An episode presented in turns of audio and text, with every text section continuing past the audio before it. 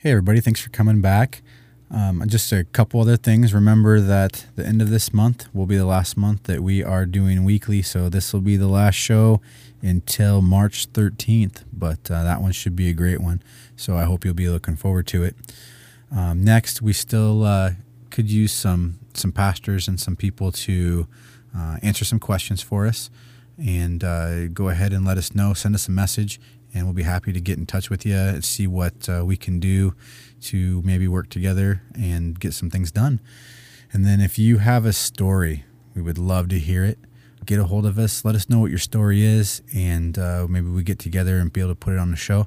I'd really look forward to that and meeting some people uh, who've been listening. It would be really exciting for me. But today, we do have a show from a gentleman named Justin Pearson. He is uh, a youth pastor at a church down in Norwalk, Iowa.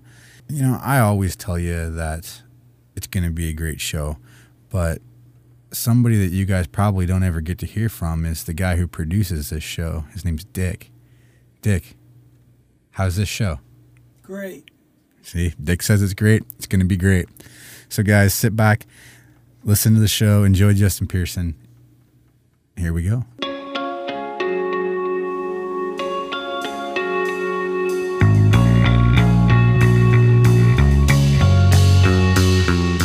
Justin Pearson, welcome to the show. How are you? Good. How are you? Good, man. Thanks for taking the time and sitting down with us today. And who knows what'll what'll come up.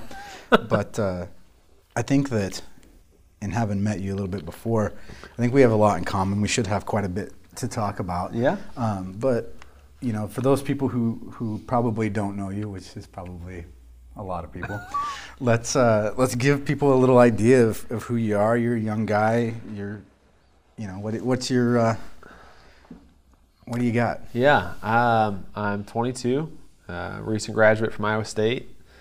I work here at Crossroads Church, the youth director.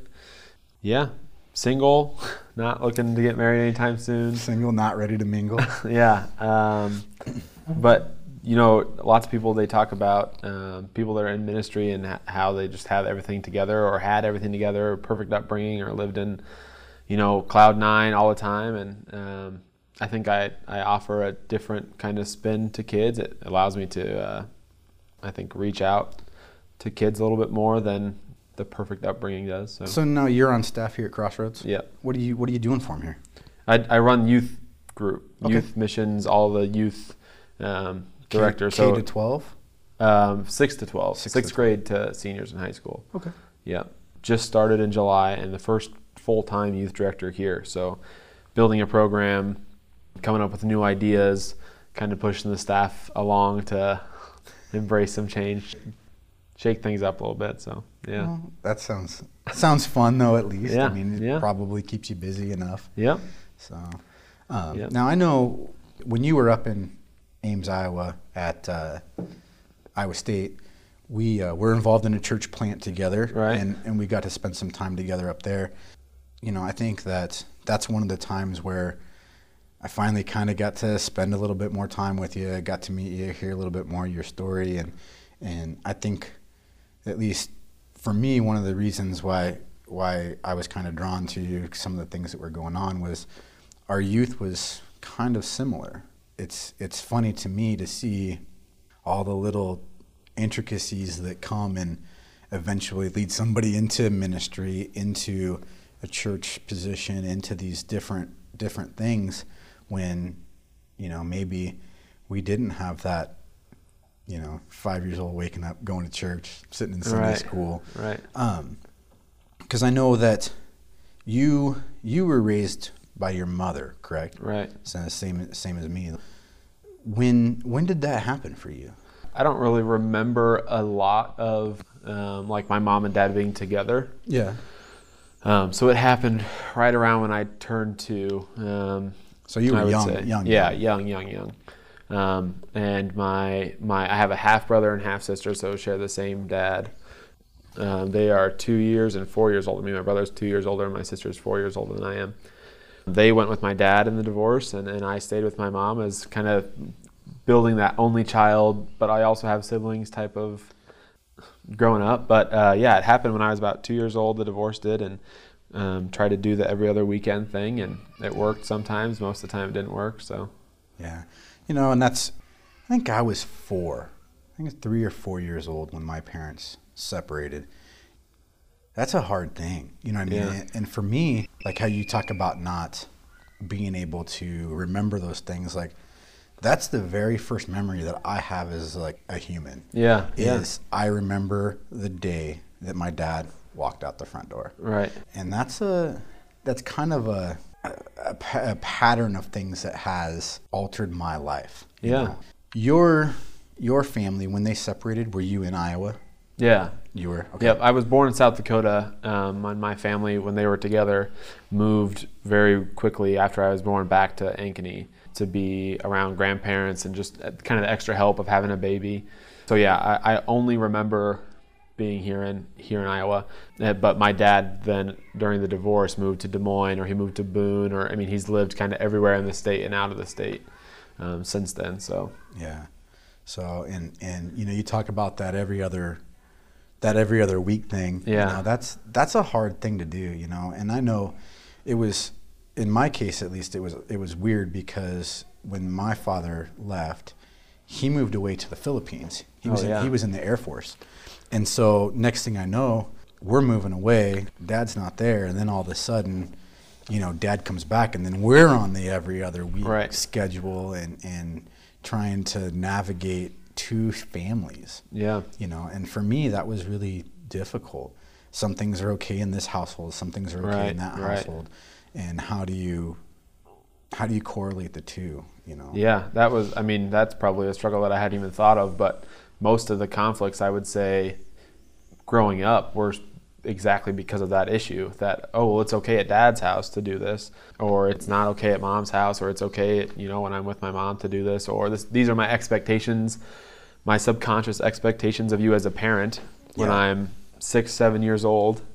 Um, and even those, how they fill that role is different because Yeah. they weren't, you know, together. So. Yeah, yeah, they don't always know what the other one's doing. Right, Yeah, right. I get that. Um, so now, coming up when you're when you're that young, I know when I go back and I look at, I mean, even even things that are silly like penmanship and you know my grades and things like that. Yeah.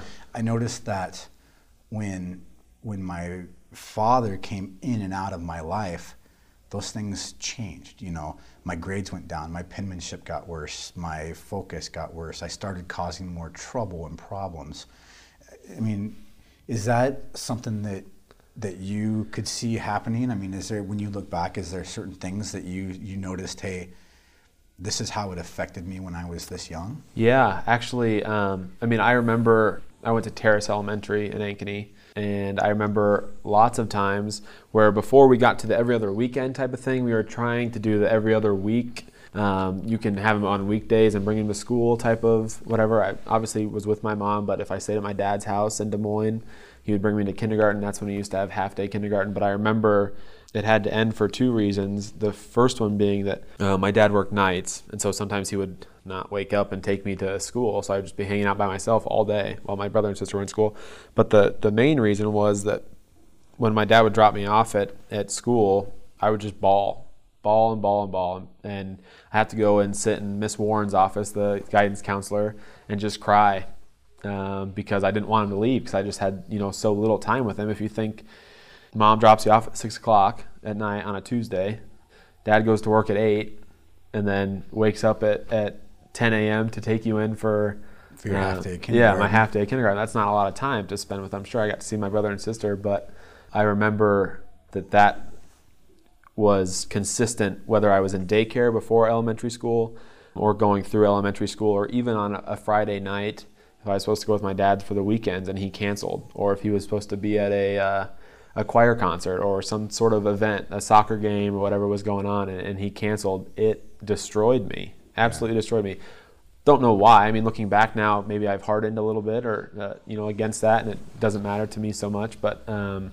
but but definitely back then, I can I can tell. The other piece to that, I would say, is I was digging through. We were coming up on graduation, my senior year in high school, digging through what kind of things you want to put out and like oh these old papers that he wrote when you know everything was rainbows and unicorns you thought when you'd be an adult. And i came across one that i don't remember writing uh, but i know it was there because it was in the box of fun that my mom kept and had a grade on it and everything and a comment from the teacher and it, and it just explained how i was probably 11 years old at the time fifth grade and how defeated i was because my dad had moved um, I think he moved to Texas or something with his new wife for a time, and I was so confused and and I'm still confused, I guess, really about what happened. But it was just, uh, you, you, know, you already don't have a lot of time with them, and now yeah. you turn this light switch off, and they're gone. So is your brother and sister, and then what? Uh, when I when I read through that paper of describing how I was feeling during that time as an 11 year old that I don't remember writing, it brought a tear to my eye because it was it I didn't realize how much like pain. I don't think anybody really realized how much pain was was there just in an 11 year old and how you can how you can feel that and you know I, I think that that is you know there's there's a lot of selfish things that we do as adults and the older that I get the more that I sometimes fall into those traps but I think that on the divorce side things some people I'm sure acknowledge it but I think that a lot of times people really don't take the severity of what the child goes through. Yeah. You know, I know, you know, you kind of talk about that, the idea of being separated and only having this. Um, and, you know, I remember I felt abandoned. Yeah. You know what I mean? Like, I felt that it was partially my fault, you know, and I think we went to some counselors and they wanted to talk to me and convince right. me that, hey, kid, it's the, your parents just don't get along. Right, it has right. nothing to do with you.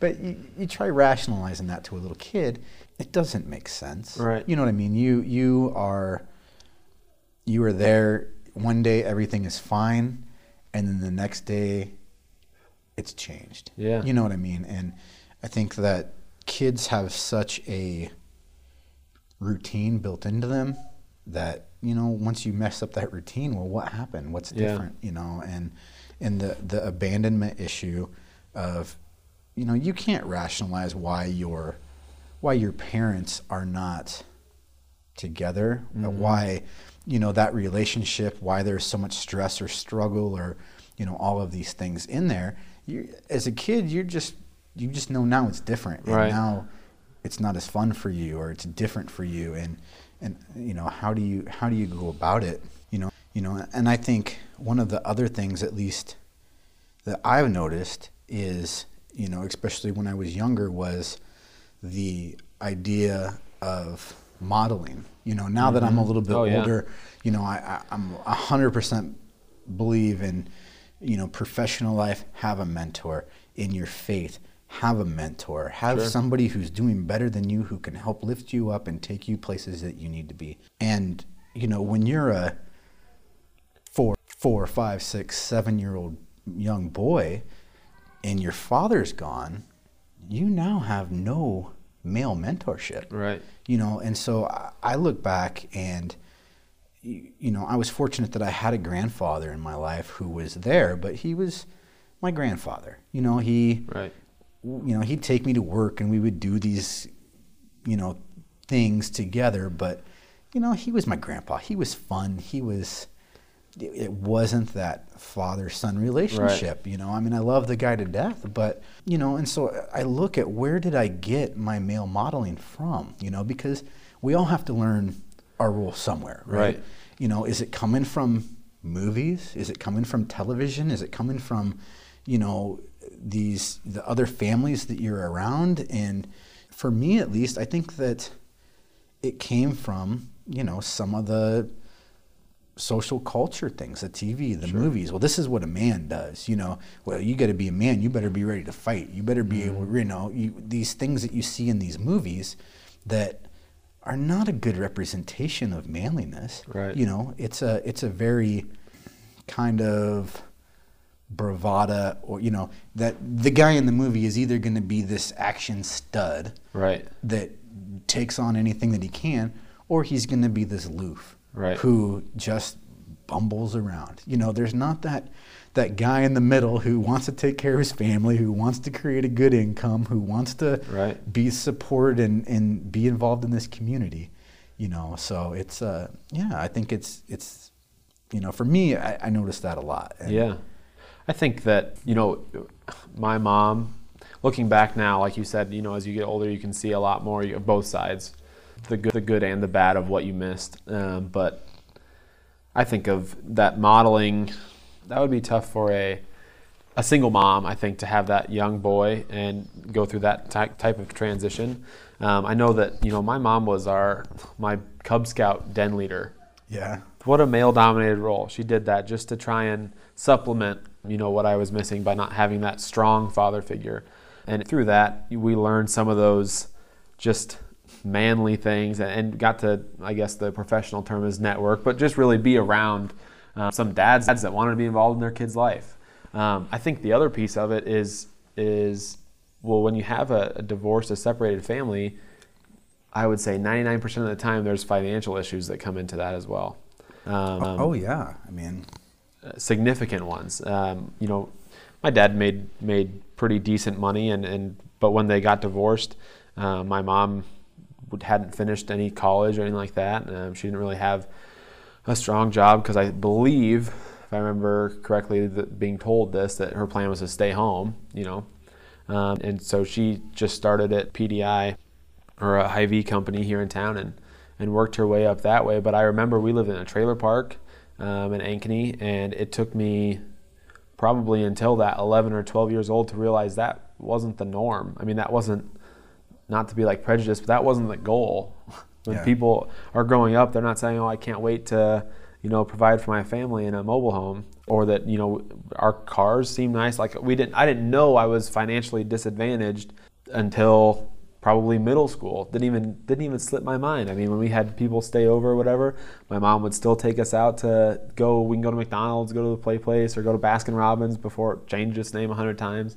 But I think that wow, what a just completely overwhelmingly challenging time. you know, I remember that. I remember that too. You know, I remember that. You know, we would do birthday parties. Yeah. You know, and we would go to. Uh, there was a, a pizza joint Mm-hmm. down the road, and, and we would go and we could play the games and we could do these things, and and now that I look back on it, I don't know how we did it. Yeah. You know, I mean, because it was kind of the same deal. You know, my my father was military, and my mom stayed at home. and- Right. And, you know, she she didn't have all this stuff. She she was with my father to help him get through school Right. to do these things, and then he was gone. Right. And so, you know, I, I know growing up, I, I remember there was a time where my mom worked. I think she was working three jobs and going to college. Yeah. And you know, I've worked multiple jobs and I've gone to college. Right. I don't want to have to do them at the same Right. time. I grew up in Council Bluffs, Iowa. We didn't. It's not the most affluent city, and you know, so the the people next door, yeah, we fit in. You know what I mean? No- Right. nobody really lived extravagantly. Nobody had fancy cars or Right, you right. know, beautifully manicured lawns. Right. You know, I mean, that was just how things were. Right. And yeah, but yet we still had time to go out and do these things and plan fun events and these activities. And I actually packed my kids up the other day, and uh, they had a uh, thing out at the horse track. Okay. And they had a thing where they, they did activities for kids, and you could go and see the horses and Yeah. do these things. And and I, and I was thinking because where I grew up, there was a, a dog track. And I remember we used to go to the dog track and just watch the dogs. Yeah. Well, now, you know, I look back and I'm like, you can go and watch that for free. Right, You know, right. and, and you can have that activity and you can get out there and you can let the kids run and burn off that energy and Yeah. you can do these things. And how creative sometimes single parents can be Oh, sure. about about facilitating stuff for their kids. But you know, I always I was always involved in music. You Yeah. know, I, I had a violin and a trombone and a guitar and a drums and you know, I had these things and I, I don't know where you know where they came from or how she Right. how Made she it happen. I made it happen, but Yeah. she did. You know, when we played. I remember. You know, you talk about kind of the the things your mom being in Boy Scouts. I remember my mom put me in hockey. Yeah. She wanted me to, you know, I think she wanted me to toughen up a little bit, and she thought maybe putting me on skates and letting kids run into me was a good a good plan. Now look at you. Now look at me. but uh, yeah, you know, we, we still did these things. Yeah. And, and now that uh, I have kids and I look and I see, and that stuff's expensive. Yeah. You know, and, and you give a kid the opportunity to do what they want, and they want to do everything. Right. You know, I'm, I mean, Right. mine are still, you know, my oldest is four, and I, and I say, you know, well, do you want to do this or this? Well, I want to do them both. You know, I want to go to right. tumbling class, and I want to go play soccer at the same time. And as a family, we've made the decision that you can only do one thing at a time. You know, we don't want to be overstretching kids Right, at such a young right. age. But you know, I still want them to have fun and, and do those. But you but know, at, at the same time, like you wouldn't want to just kill all that ambition. yeah, You would, and that's what you know. I looking back now and seeing some other scenarios um, that are closer to me. That if my mom would have told me from the get go, "Oh, we can't afford for you to play," you know, leisure services soccer or little league or whatever it is, that would have been it. Oh, okay. I would have just I don't play soccer. yeah, no, I don't do that. But somehow, through grace, I would say that that we were able to do that and Yeah. make that happen. So You know, and and you know the the single parent thing. You know, even just the idea of being able to take a break. You know, I, there's times, you know, where where you know me or my wife are at home and we have the kids for a, a, a prolonged amount of time, and my wife is far better at it than I am. But you know, the kids will just be bananas for some day over something, and you're yelling and fighting and running and breaking stuff. And you know what? There's times where I just have to be like, I need to take a break. Right. Kids are yours. Right. I'm gonna go for a walk. You know, and Sure. and I can get away. But when you're the only parent, yeah, there is nowhere to go. yeah. You know, so Yeah, I remember sitting on the floor, and I mean, every night. I mean, it. Oh, it's just so amazing. But uh, every night we'd either play like some type of board game just on the floor in our in our mobile home. I mean, I thought that was the coolest thing to do. That mom was playing with me, or we'd watch something on TV, or we you know do something. All of it was together. All of it. Um, and and yeah, not being able to have a break. I mean, there's family that steps in and helps out, you know, but. Um, but for the most part, just doing it all on your own. yeah, I couldn't imagine it. I yeah. I couldn't imagine it, you know, and, and I think that as I've gotten older too, I've realized that, you know, and, and having kids is, this, you know, one of the things too, there is no book. Nobody knows how to do it. Right. You know, nobody, nobody can tell you, here's how you raise a kid. Right. You're on your own sometimes. And, Yeah. you know, you, you have to do the best you can do. And I think that, especially when it comes down to being one parent, you, you got to do the best you can do. And, Yeah. and, and it's amazing to me how much some of them pull off. You know, and I think that there are, you know, I think in, in, in the world that we live in now, I mean, we see a lot of kids who, I mean, even in two family households that are kind of left to raise themselves Oh, or sure. left to be raised by a television, you Yeah. know, and or a phone or an iPad or whatever. yeah. Yeah. And so that you know the fact that she was available to play those games and to sit down and, and spend that quality Yeah. time with you, I'm sure that's a, a good memory. You know what I Yeah. mean? You, so your father's gone. You're you with your mom. How I mean, are you resentful? Are you what was your what was your attitude towards the world to the people around you? Yeah. Uh, there was a lot of, I don't know, naiveness. Is that a word? Being naive? Sure.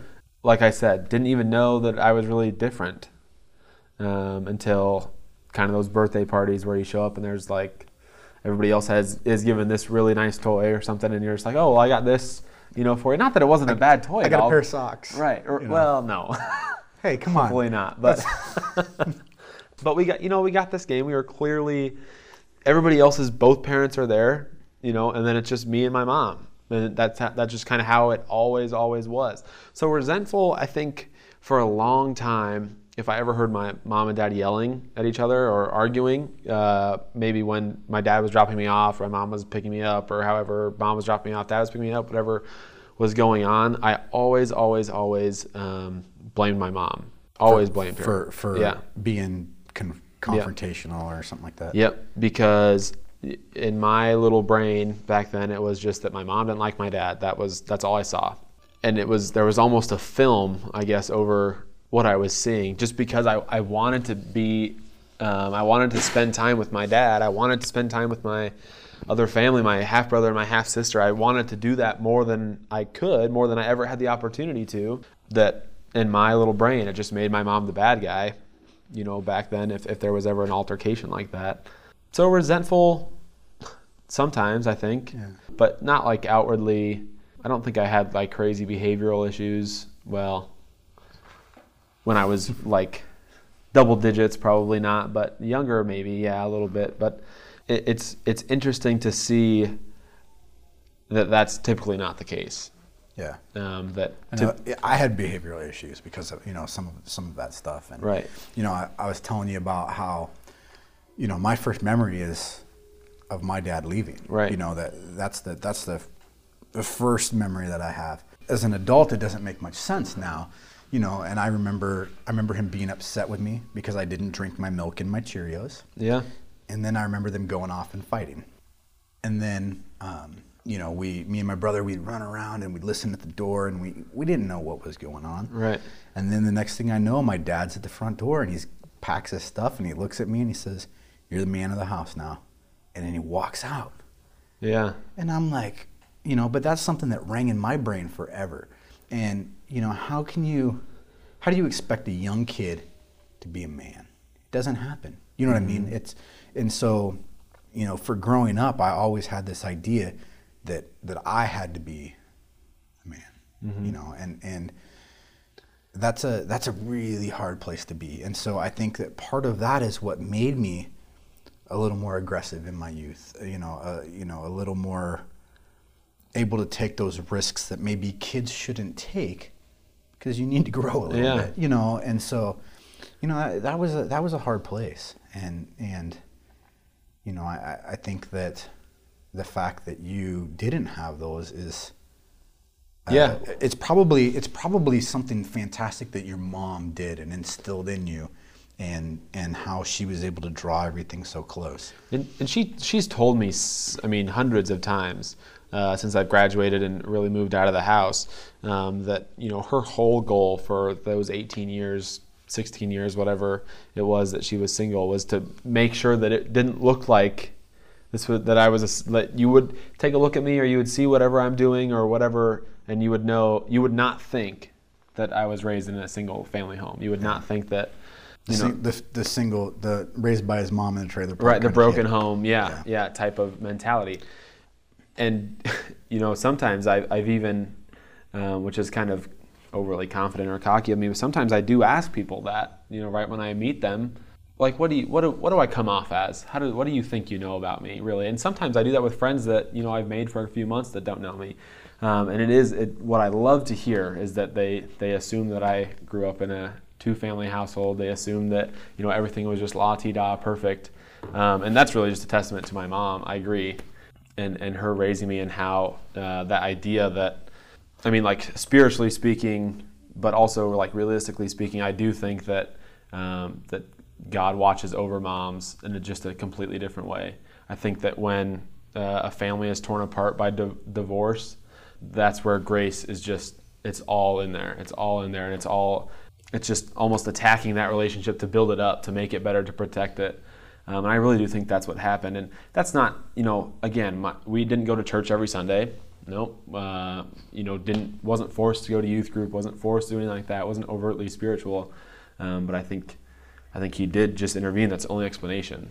yeah sometimes there's no explanation other than that you Yeah. know. and so you're talking about your parents fighting a little bit when you get together do they get along Now, yeah now they do. do they Yeah. did it take quite a quite some time all the time. Really? It took all the time until, I mean, until I could drive myself, which is in- interesting because once I could drive myself, I didn't hang out really with my dad at all anymore. And so looking back now, I can see that my mom was, even though she didn't have to, she was the one that was pushing me to have a relationship with my dad and wasn't partial custody or anything. It was just that. But did they fight? Yeah, they fought. They fought all the time. 14, 15, yeah, 16. They fought over when my mom got remarried. That was a huge, huge issue. Just about the type of guy that would be in my house with me. Yeah. And my dad was worried about that or thought he had something to say about that. But yeah, it never really got better until I was like an adult. Until See, and it's it's funny because my parents still, you know, it's it's probably a little more one sided than the other, but my parents still can't really communicate to each other. Yeah. You know, um, and and I I noticed as a as a child, and even I mean clear up until my twenties, I did what I could do to manage that relationship. You know, I'd keep dad doing this thing over here and mom doing this thing over here, Right. make sure those paths never crossed.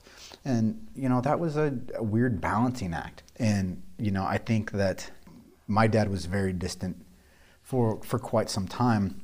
And uh, I think the, he showed up at my, I don't, I don't know if I've even talked to him about this, but he showed up at my high school graduation. And I, I don't remember the last time that I've talked to him or seen him. And uh, I remember he, I don't even know where he was living at the time. I mean, chances are, you know, he's in Michigan now, but chances are he was there then.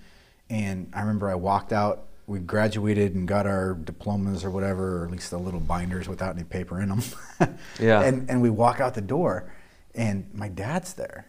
You know, What do you say? You know what I mean? I don't know that I even acknowledged that he was there. Yeah. You know, I just kept moving, you know, and I don't remember having those conversations. And, you know, I think that in my in my early twenties is when finally we started to kind of reach out to each other. And now the the relationship is fantastic. Yeah. But that relationship between my my mother and father, I was able to keep them separate until my wedding day you know and so that's the first time i really had since i was a young young child that i had to manage Yeah. both of my parents at the same time and try to get through it and it was extremely stressful for me at Yeah. least you know um, and so yeah i mean that I, I hope someday that they can get together and, and do those things so you know Yeah, I'm kind of I'm kind of partial now. Um, talking about resentment or parents not getting along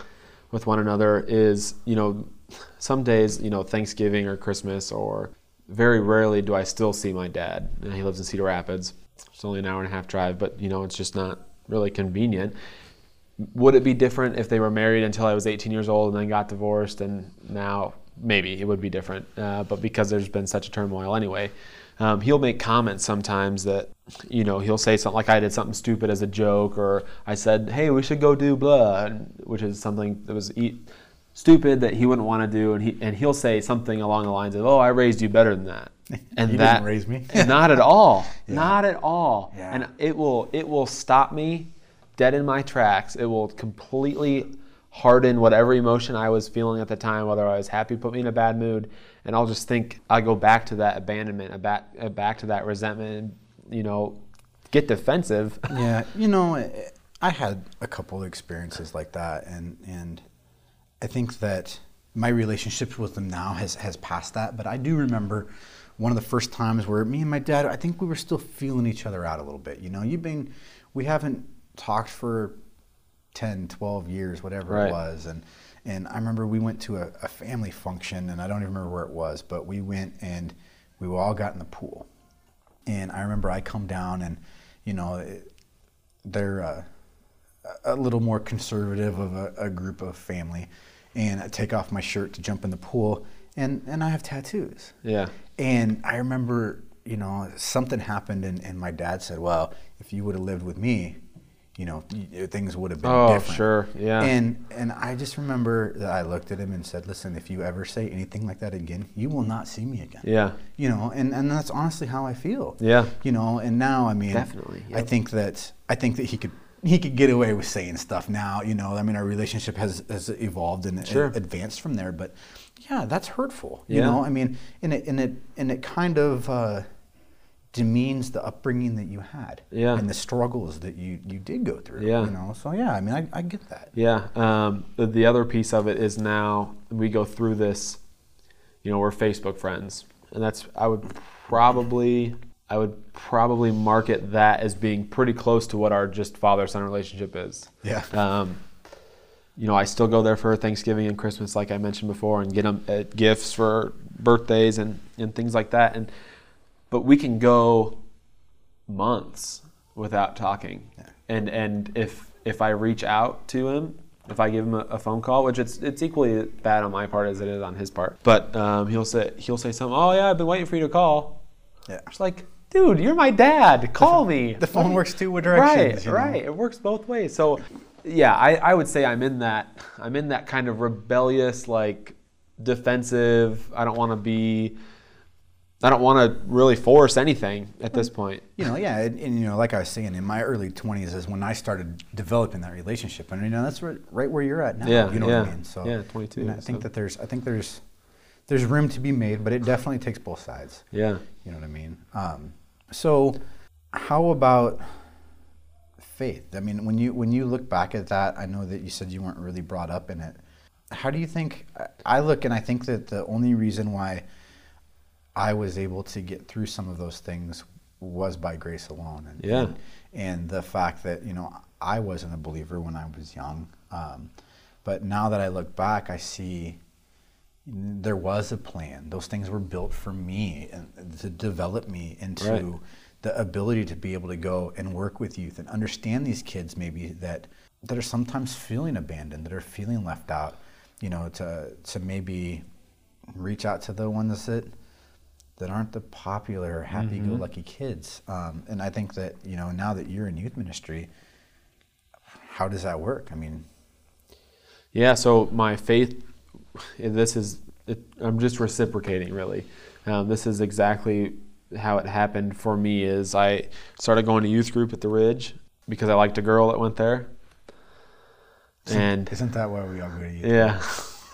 Um, and so, yeah, I started going there, and she stopped going, um, and I went my entire middle school, high school. There was something there. There was there was brotherhood there, but there was also um, you know connecting with with other guys my age. Um, but there was also something that I had never experienced before, and that was this consistent, strong male um, presence, and and that was definitely with um, I would say probably two guys. That would be uh, Jeff, you know Jeff, Jeff- Kennel, Jeff Kennel. yeah, Yep, and then Jerry Douglas, um, and just looking at how they they have their family, and, and Jeff has a has a blended family, um, and Jerry has the kind of American dream ideal family. Not that there's not any problems there, but you know what I mean.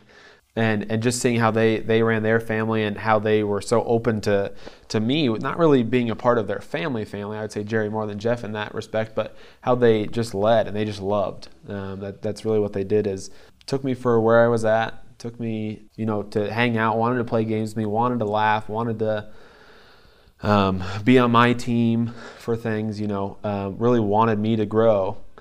And uh, It's something you maybe haven't really felt.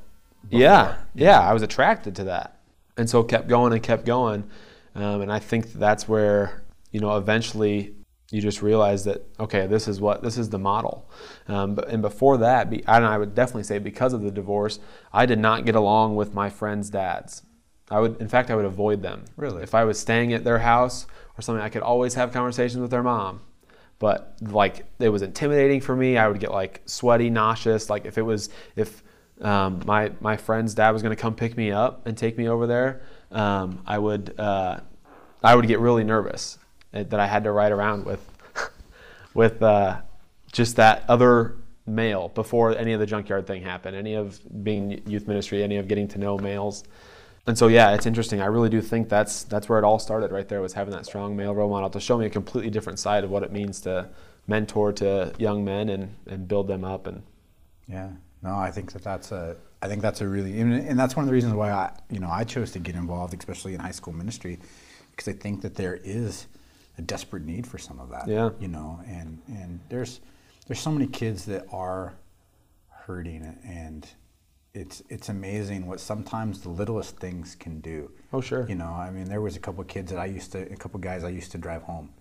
You know, eh, sometimes I look forward to those conversations on the ride home as much as I looked forward to a whole night of teaching. Yeah. You know, and I think that some of those were even more impactful than that night of teaching because you, you know, you had that opportunity to really breathe into that kid and, Mm-hmm. and have that kind of offline Yeah, conversation, you yeah. know, where, you know, what, what we talk about here is, is, you know, that's meant for us. Yeah. It's not meant for the group. right. So yeah, I think that that's a I think that's a really neat thing.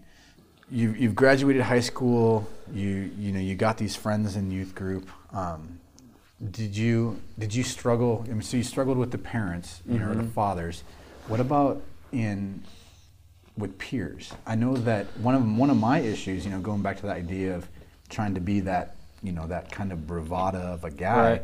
You know, it's it made me struggle sometimes with my peers because, you know, I seen it as you're doing kid stuff or you know you're doing this, and it didn't uh, it didn't correlate well with friendship sometimes. Yeah. What? Uh, how do you do? You think that it affected you at all that way, or not in that Um, exact way? Maybe not in that exact way. I definitely think that because I didn't have that person who, I mean, again, my mom did the best Yeah. that she could, but couldn't coach me football, couldn't teach me how to play basketball, anything like that. So that whole sports area where you get connected at a young age Yeah. um, with your same grade of students or, or your peers, whatever, that you build friendships up doing that. That never happened. So I did the Cub Scout thing, and so I had some friends there, which not that they're not my friends anymore, but like we don't hang out or anything like that. I, Yeah. I would still call it my friend, I guess. But but for the most part, there was never that athletic, push you to be sporty. Sure, I did sports, but I wasn't like devoted. I didn't practice outside of Yeah. practice, you know, anything like that. And so I think that gave me a, a disadvantage. Uh, I wouldn't even call it a disadvantage. It just it just put me in a different position um, than I think everybody else did. And for better or worse, I mean, some of those kids, their dads were trying to live through them, Yeah. making them play mean, baseball. Even or, even at four years old, I see people trying to live through their kids. Right. I feel so bad Right. for those kids. Right. Um, and so I don't think it was all bad, but I do think that it, it just set me up to be unknown to a lot of uh, a lot of kids where I would have had the opportunity to maybe form some more friendships. Um, but you know, most of the friends that I have now, or my core group of friends, are within the last probably five years. So I think I think it it it definitely caused some problems for any number of the reasons. It could have been the financial, you just couldn't participate in as much. Could have been the athletics, the extracurriculars just didn't do as much because well, my mom was working, so she couldn't drive me around to do this or you know whatever. Just all of those kind of combined kind of sets you back a little bit from from just being around as much. But it wasn't like it was a negative. It wasn't like people didn't like me or I didn't like them. It just didn't know them. What about? Uh, I know at the beginning you uh, stated that you are not on the prowl for a lady. No. Um, what about relationships? Yeah. Um, my so my mom's been remarried and divorced again, Okay. um, and so I kind of have two. I two. I have two outlooks, two experience I get to get to use. I get to see what not a father is, and I get to see what not a husband is. Yeah. Um, and I've got to witness that. Um, and you know, I had a I had a strong relationship, I would say, for about five years, and you know, contemplating marriage, and um, that sort of ended. She was talking to some, another guy, blah blah blah. It was really hard, actually, um, for me. And she just kind of moved on and started dating this guy who was engaged prior. He called his marriage off to date her. Just this kind of explosion Kind of, fun, weird, you know. weird thing. Yeah, um, but but I th- I thought that I knew. I thought that I was probably more advanced in my thought than relationships because I had seen all of it fail. Um, I've seen someone say, "Oh yeah, you know, till death do us part," and then not actually do that. All within like my own witness, my own. I was living it every day. Yeah. My mom and stepdad would come home, and, and I could see, I could witness it failing. You know, The, the disintegration of, yeah, of yeah. a family. And I was at an age where I could also understand it. It wasn't when that divorce happened. It wasn't my fault. It wasn't. There was no abandonment problem. I mean, I was to be honest, I was excited that it was over. Not so much because of the pain that it caused my mom and just the stress and all that that happened. Yeah, I was. I was ready for that fake to be over. I think. But as far as relationships go, I really do think that it's given me an insight, and that's just the way I look at it. Yeah. I know exactly what I want, how I want to be a father. I know exactly how I want to be a husband, um, and and it's it's really not. Rather than explaining it, it's really not something that's easy to do. I would say to be that good father, good husband, and, and really I don't have any experience to speak from. Yeah. Um, but I do believe that it's it's simple. Um, it's not. It's it's if if everything that you're doing as a husband or as a as a father, I get to witness parents parent all the time to kids in my role here. Um, and I get to witness marriages and all that stuff, you know, working for a church. So it's not that I haven't seen any of it, but as long as your intention is to love them all the time and to, and to understand what's going on and to listen first, I really don't see how, you know, you can't make it. Not everyone's no no one's gonna be perfect. Yeah. No one's gonna do it the right way. You know, That's- every single piece of the time. Um, but I do think that that's how it's always been. It's always no one's ever done it the right way the whole time, and you still have people that become good fathers and become good husbands. So Yeah, you know, and that's and that's kind of the outlook that I've taken with it too. Is that uh, I've seen a lot of what not to do, mm-hmm. And I know what I didn't like, and, and these kinds of things, and I and I try to do different, man. But I'm gonna tell you, I let myself down all the time. Yeah. you know, I think that. Uh, the way to keep a, a happy marriage happy is to have a really good wife. At Yeah. least for men, have a really good wife because, you know, it, you know, you know, I, I let her down at times, and I know I do, and, Yeah. and I know that. Sure, I, I would love to spend as much time with my kids as possible, but you know what? Sometimes I get tired. Yeah. You know what I mean? And and it's a horrible excuse. It's Right. A horrible excuse. And you know, sometimes I get in my own head. Right. You know what I mean? And so eh, it's there's a lot of complications. yeah, but I think even sure. even being in a spot where you can admit that Yeah. that is way different than a lot of fathers probably are. Yeah. Is way different than a lot of husbands probably are too. Yeah, I see it off. I saw it often enough growing up, and I see it often enough at work yeah. um, where it can just be written off, and, and that's probably a bigger issue than anything else that nobody is talking about in on, in this country or in this state or wherever community is how just families just aren't. So you know, I talk about I talk about playing with my kids, so it was hilarious. So two nights ago, it was Sunday night. I was sitting on the computer and I was getting getting a little bit of stuff prepped for work, and and my wife was sitting on the couch, and, and my kids were watching a movie or something, and, and my wife goes, "What's all over your face?" And my my oldest kid's like, "I'm gonna wrestle with daddy," and and I look over, and the kid took a pen and drew himself a mask on his face. He had gloves drawn on his hands and little designs on his arms. He was going to be a wrestler. I don't I don't know where he got it from, but uh, that's what he did, you know. And the thing is, I could have yelled at him. I could have. Ah, I can't believe you drew all over yourself. You know, we could have done this. You know what I did?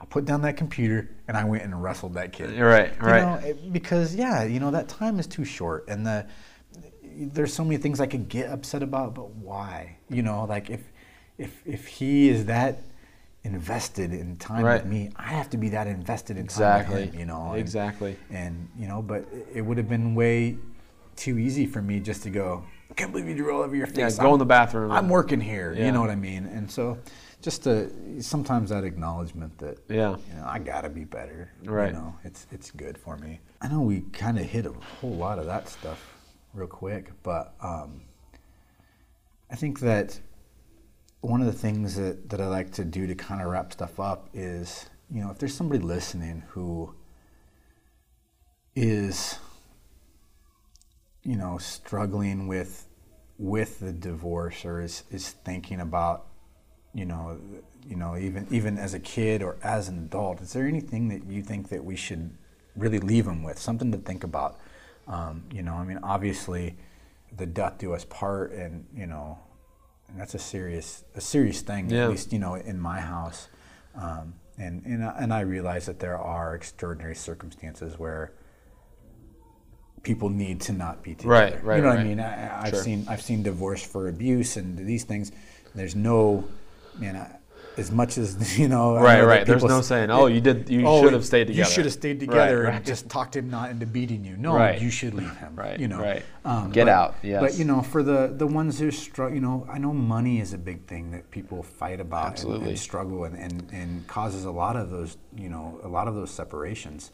I think that you know, letting people know that they can get through those things Yeah. and that there's there's help out there. Sure. You know, I mean, is what about from the kids' point of view? Is there anything that you think would be important for a, a, a younger kid to know about that separation when they're growing up? The things that I mean, if you could leave them with a bit of wisdom, what would you leave them with? Yeah, um, it, it does kind of depend on the age. I think a lot. If it's if you're talking about a, a teenager who can actually like have a conversation with their their parents um, that are divorced, and when the divorce happens, I think that matters a lot. Um, but I think what's consistent throughout is knowing that you're not the only one that's ever gone through this. Um, the the world is not you know going to end. The world is it's not coming crashing down on you. It's not your fault um, that that what's going on is happening, and really just to at, at the point where you're at right now, you can only see so far. You know, you can only see so far ahead. You know, it will. I, it's cliche to say it will get better, um, but but it will. Yeah. It will. You'll grow up. Um, you'll you'll have the opportunity, kind of where I'm at right now, to see. You know, wow, this might have sucked when I was 12, 14, 15 years old, but you know, I know exactly how I'm going to behave with my wife. I know how I want to treat my wife. I know how I want to treat my kids or if you're younger, if you're five, six, seven, um, you'll you'll notice, wow, I, I really needed that. I'm attracted to a to someone who, you know, for for my wife or my relationship, whatever that looks like, I am I'm attracted to somebody who is gonna who has good, those qualities, who has good qualities to to parent, um, and it's scarring. There's no doubt about that that it's scarring. Um, but you'll, I mean, there'll always be pain there for the most part, I think. But it, you'll learn to to move on and use it um, to better yourself, I think. And I think that's a that's a key thing right there too. Is you know a lot of those things that hurt me, I learned from. You know, and and I learned sometimes being a little bullheaded. You know what I mean? But in sometimes in business that's good. Yeah. You know what I mean? Like I can focus on something and I'm going to get it done. And right. Sometimes to the point, you know, sometimes to the point where I probably shouldn't, where, you know, I should probably have changed course ahead right. of time. But, you know, de- that dedication and that commitment and those things like the independence, you know, I think is, is something yeah. that, that I really got out of it too. Yeah. Um, and then I think, you know, at least for, for, you know, the youth and, and, and for, you know, a, a couple possibly thinking about divorce too would be there's a lot of resources out there. Oh, sure. You know, if you're a kid, find a youth group, find a community group, find a, you know, I mean, there's all there's a lot of things. Big brothers, big sisters, I think, do stuff like yeah. that. You know, there's there's a lot of organizations out there. You know, churches are wonderful at it, but you know, some people are, are intimidated to walk into a church, and, and I right. get that there's you know there's there's resources there that are are meant to help you. And right. and it's not weak to take advantage of those. Right. I think it's unfortunately just the reality of divorce is that there's going to be distraction from your kids no matter what. Where it used to be you have however many kids you have you have your relationship with your wife or your husband um, you're working on that and then you two together are working on your relationship you know building your family building that structure um, whatever. And then when, when you when that breaks apart for whatever reason, righteous or not, you as a kid need should recognize that okay, like there's it's not going to be all about me all the time anymore. Like they need to take some time if you're old enough to understand it. They need to take some time to heal themselves. Yeah. They need to take their own pain and they they'll have that. But that you can still, you know, remain family especially if it happens later on in life. You're still family to both of them Whereas the wife maybe isn't the family of the husband anymore because they're getting divorced, but the daughter is definitely. Yeah. Um, she's my daughter and she's my daughter. You know, like it's not. So um, it's it's tough in the moment, I think, to. Um, but you're exactly right to to go out and seek someone that's going to give you some attention. Yeah. Um, that's going to show up to, to games. That's going to mentor you in certain ways, like we talked about earlier. It's really just going to pour some love on you because the reality is is that the you know the the visible signs of it they're going to be distracted um, for a time and it is what it is and then you know for the for the people who are contemplating divorce i know that there's most large churches have a divorce care or things mm-hmm. like that and and you know i think I'm fortunate enough that I haven't had to look for anything like that. You know, I'm sure there are things in the community that are there. And then one of the other things, you know, even I can't, I'm trying to. There was a couple, and, and from the outside, they looked like an amazingly healthy relationship. But they went to a couples counseling. Yeah. And they were they were happy. They were married. There you know wasn't any sort of problems that normal married couples don't have. At least you know from when, when I spoke with them. But they did it just to make sure that their relationship stayed strong. They every once in a while they would go to a counselor and they would sit down and they would talk and they would, I guess, air everything out. You know, I don't think that that's a that's a bad idea. You yeah. know what I mean? And even especially if you're having problems, you know, yeah. there's there's professionals out there that that can help work through things because it's like we were talking about, it's not just the two people separating. There's a lot of other destruction that Oh, sure. happens because of that. Yeah. And you know, if it's the if it's divorce should be the last option. Yeah, I completely- I was just not gonna say that, Not the yeah. first. Yeah. You know, or not e- not even the second. There's so many things. There's a reason that you got married. There's a reason that you got married. Yeah. You got to remember that. Yeah. You know what I mean? And you know, relationships change. You know what I mean? Uh, you know, even since since we've had kids, our relationship, you know, me and my wife's our relationship has changed. Do we love each other any less? No. Right. You know, do we focus? Are we less focused on each other sometimes? Yeah, but you know what? We have other responsibilities now too, Right, right. and you know the fact that we see, at least I see our relationship as a team. Right. You know, and I think that she does too. Right. It's a Um, partnership. It's a partnership. We're a team. We're getting through this together. Right. And you know what? In 18 years, 20 years, whenever whenever they decide to go do something, Right. we'll still be there. You know what I Right. mean? And and then you know, I mean, I hope that it doesn't take that long. But you know, you get to focus on our, each other again. And Mm-hmm. and I think that as the chi- children grow with independence, you get more time together. And Right. You can start going and doing dinners again. You can start doing these things. And so. Um, yeah, I, I really look forward to those. But Yeah. you know, I think that it's just a matter of focusing on what you're doing right now and, Right. and keeping at it. You know. Yeah, and the last thing I would say is this is from Matt Chandler, but I'm going to use it here. Where the ideal is lacking, grace abounds. So where something isn't right, where that you can't control, such as being a, a kid that's in a, a family that is divorced, there's all sorts of grace there. All the things that you know, maybe if you're being raised by mom, mom's doing wrong. There's going to be some intervention, some type of um, you know, God's going to be there to, to make sure that that doesn't affect you as much as as much as it possibly could. That grace kind of shelters you. Oh, sure. Yeah, Yeah. for sure. You know, and that's man. I need grace every day, buddy. Yeah. I need grace every day. Yeah. So, all right. Well, thanks for sitting down. Yeah. Probably wrap this thing up and uh, call it a day. Bingo. Hey, thank you, man. Yep.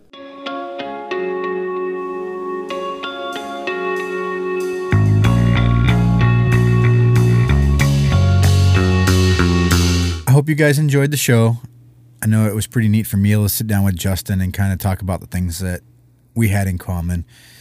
First off, I'd like to say thank you to Crossroads Church for being so welcoming and allowing us in their building and and just the generosity that they showed to us. I also want to remind you guys that come over to Facebook, give us some love, let us know how we're doing.